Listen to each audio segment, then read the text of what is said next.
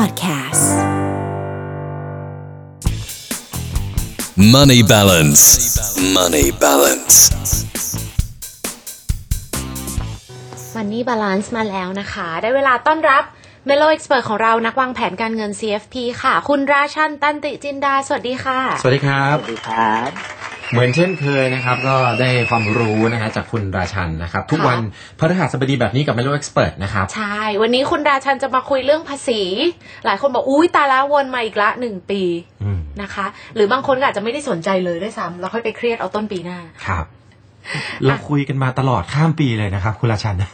ครับเกี่ยวกับเรื่องของการเงินนะฮะเกี่ยวกับเรื่องภาษีแบบคุยได้ตลอดอยู่แล้วค่ะนะฮะแล้วก็ต้องเป็นความรู้ที่เราควรจะต้องรู้เพิ่มเติมด้วยนะครับ พูดถึงภาษีเป็นไงบ้าง เทคนิคการวางแผนภาษีดีกว่าวันนี้เราจะมาคุยถึง 5 เทคนิควางแผนภาษีนะคะเอ่อมีอะไรบ้างอยากให้คุณราชันเริ่มชี้แจงหน่อยได้ไหมคะ เทคนิคแบบเข้าใจง่ายๆอะไรอย่างเงี้ยค่ะอืมได้ก็อย่างที่ว่าแล้วมีห้าเทคนิคที่จะช่วยเราประหยัดภาษีได้นะครับ เอาเทคนิคที่หนึ่งเลยนะครับ ก็คือ หนึ่งเลยต้องรู้จักประมาณการรายได้ของตัวเองนะครับ ว่าทั้งปีเรามีรายได้เท่าไหร่ค่ะเพราะว่าอะไรเราจะได้รู้ว่าเฮ้ยจริงๆรายได้เราปีเนี้ยตกฐานภาษีที่เท่าไหร่ แล้วเราจะได้เริ่มต้นวางแผนได้ถูก เพราะถ้าเราไม่รู้เลยว่า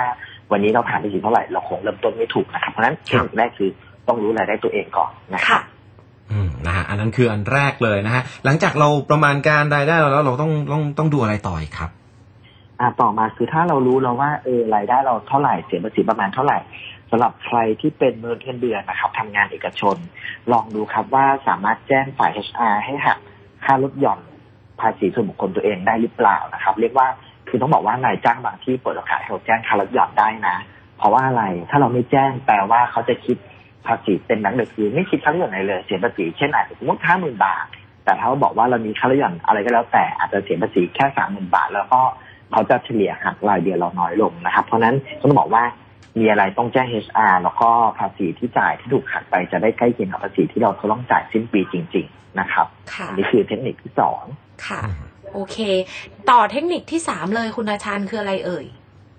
อันที่สามคือในเมื่อเรารู้แล้วว่าเสียภาษีเท่าไหร่เราแจ้ง HR แล้วว่าน่าจะใช้อะไรได้บ้างเพราะฉะนั้นก็ค่ะต้องดูครับว่าเราสามารถใช้สิทธิ์อะไรได้บ้างนะครับใช้สิทธิ์ทุกอย่างให้เต็มที่แล้วก็โดยเฉพาะเรื่องการลดหย่อนอ่า ลงทุนลดหย่อนภาษียกตัวอย่างเช่น ลองสำรวจดูครับว่าเรามีค่าลดหย่อนส่วนตัวค่าลดหย่อนพวกเบี้ยประกันสุขภาพบิดามารดาหรือเปล่านะครับ หรือมีลดหย่อนบุตรหรือคุณพ่อคุณแม่ไหมนะครับ ถ้ามีแจ้ง HR ซะหรือถ้าเป็นไม่ได้ลองดูครับว่าสามารถใช้สิทธิ์ในกองทุน LTF RMF ได้แค่ไหนค่ะสามารถลงทุนได้เต็มสิทธิ์ไหมเรียกว่ามีบัตเจ็ตเพียงพอในการลงทุนหรือเปล่าก็จะช่วยให้ เราลดภาษีได้มากยิ่งขึ้นนะครับสำหรับอืมส่วนที่สามครับค่ะผมนะเอาผ่านไปสามอย่างแล้วครับอืมแล้วเทคนิคการวางแผนภาษีที่สี่นะครับ คืออะไรครับ อืม อันนี้จะค่อนข้างเอ่อซับซ้อนหน่อยโดยเฉพาะสำหรับคนที่ลงทุนในหุ้นสามัญนะครับที่จค่ะดทะเบียนในตลาดหลักทรัพย์ก็คือขอคืนภาษีจากเงินปันผลที่เสียซ้ำซ้อนนะครับ ต้องบอกว่าคนที่ลงทุนในหุ้นในตลาดหลักทรัพย์นะครับ เวลาเราได้ปันผลมาปันผลที่เราได้จากหุ้นนะครับ มันเสียภาษีซ้ำซ้อนคือ บริษัทเสียภาษีไปท่อนละ20เปอร์เซ็นต์ค่ะหลังจากนั้นเหลือ80เปอร์เซ็นต์จ่ายให้เราโดยหักอีก10เปอร์เซ็นต์คือเสียซ้ำซ้อน ก็ต้องดูครับว่าถ้าเรามีฐานภาษีที่ไม่เยอะมากก็คืออยู่ที่5เปอร์เซ็นถึง25เปอร์เซ็นถ้าอยู่ฐานเหล่านี้เราสามารถเรียกว่าขอคืนภาษีหรือว่าหรือเรียกว่าขอเครดิตภาษีคืนปันผลได้นะครับ อื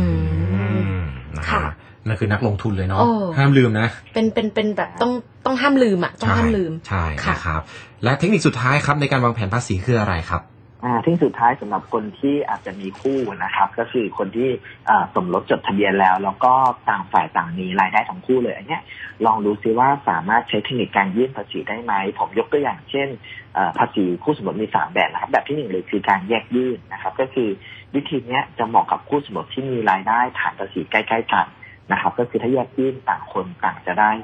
สิทธิยกเว้นหนึ่งแสนห้าหมื่นบาทแรกทำให้เสียภาษีโดยรวมน้อยลงนะครับอันนี้คือกรณีที่หนึ่งครับนะฮะแต่ถ้ากรณีที่สองกรณีเรียกว่ายื่นรวมรายได้ทุกประเภท อันนี้จะเหมาะกับคู่สมรสที่ฝ่ายใดฝ่ายหนึ่งมีรายได้ไม่สูงนักนะครับ แต่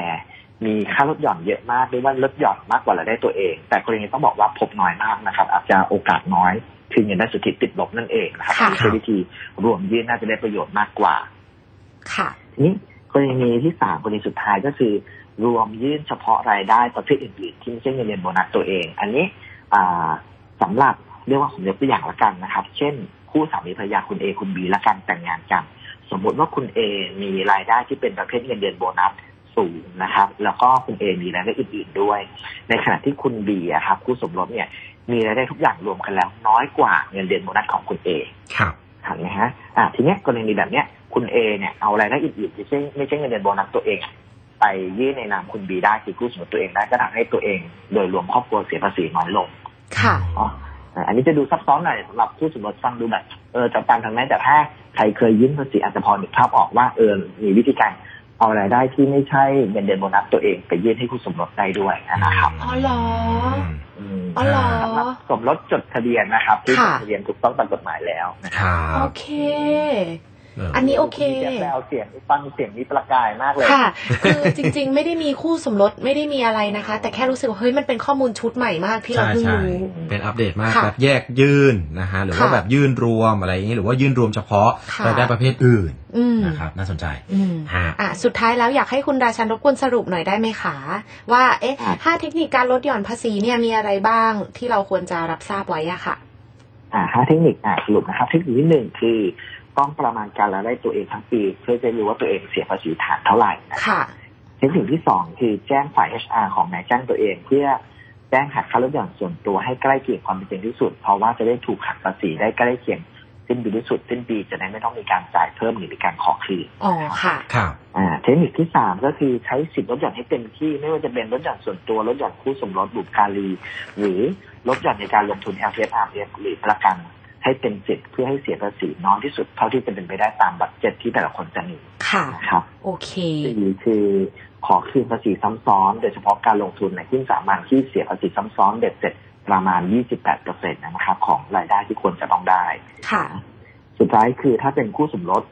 อ่าแต่งงานจดทะเบียนตามกฎหมายครับ ลองเช็คดูว่าเรามีวิธีการยื่นสามแบบวิธีไหนเหมาะกับเรามากที่สุดนะครับ อันนี้คือเทคนิคสำหรับคู่สามีภรรยาเนาะค่ะ ซึ่งก็ต้องบอกว่ารู้ห้าเทคนิคแล้วสุดท้ายเลยก็ต้องบอกว่า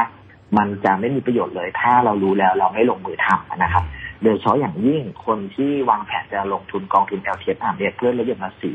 จริง ๆ สามารถลงทุนได้ทุกเดือนหรือทุกสัปดาห์อยู่แล้ว เพื่อเป็นการเฉลี่ยต้นทุนไม่ให้เราได้เอ่อต้นทุนที่แพงไปหรือ NAV แพงไปอย่างส่วนใหญ่ผมชอบเห็นครับ ชอบไปซื้อ LTF กันช่วงท้ายๆปีอืมปกติหุ้นมักจะแพงแล้ว อันนี้ก็อยากจะฝากไว้ นะครับเนาะครับอาจจะดูดูตั้งแต่เนิ่นๆนิดนึงอืมอะไรอย่างงี้ครับใช่ไหมคะ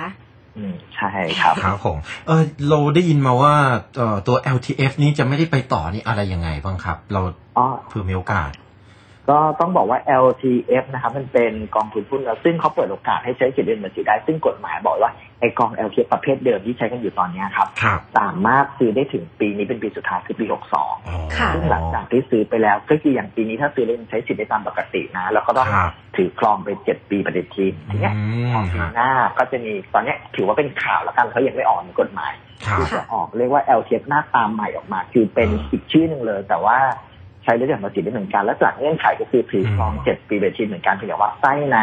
หรือเกณฑ์การลดหย่อนก็มีความต่างเหมือนกัน ก็คือจะต้องรอกฎหมาย ผมเชื่อว่าครับปลายปีนี้น่าจะได้เห็นตัวกฎหมายไฟนอลและครับเพื่อต้นปีเขาได้มีการออกตัวอืม LTF ตัวใหม่ออกมาครับค่ะนะฮะยังไงเดี๋ยวอาจจะต้องรบกวนคุณราชันถ้าเผื่อว่ามีกองทุนตัวใหม่เดี๋ยวอาจจะต้องแบบนะฝากฝากอะไรเงี้ยครับ รบกวนอาจจะต้องเผื่อถามคุณราชันอีกครั้งหนึ่ง เพราะว่าเป็นข้อสงสัยที่ทุกคนถามกันเยอะมาใช่กนะคะ จะไปยังไงต่อดีเออ LTF ยังแสดงว่าตัวที่ยังเหลือก็ยังซื้อได้อยู่ ตัวนี้อยู่ยังซื้อได้ ปีนี้ยังซื้อได้อยู่อะครับเนาะอยู่หลายๆ คนกลัวว่าเดี๋ยวปีหน้าพอไม่มี LTF แล้วแล้วเดี๋ยว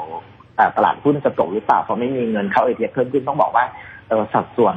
มูลค่า LTF มันเทียบเป็นมูลค่าของตลาดหุ้นโดยรวมแค่ประมาณ สองถึงสามเปอร์เซ็นต์เท่านั้นเองอืมมันไม่ได้มีความน่าวิตกขนาดนั้นขนาดครันั้นบค่ะนะฮะโอเค วันนี้ได้ความรู้เลยห้าเทคนิคการเออแบบว่า การจ่ายภาษีอะไรอย่างนี้จะได้เป็นประโยชน์ของตัวเราเองเนาะใช่ไหมฮะค่ะ ขอบคุณคุณราชันนะคะวันนี้ Money balance. Money balance.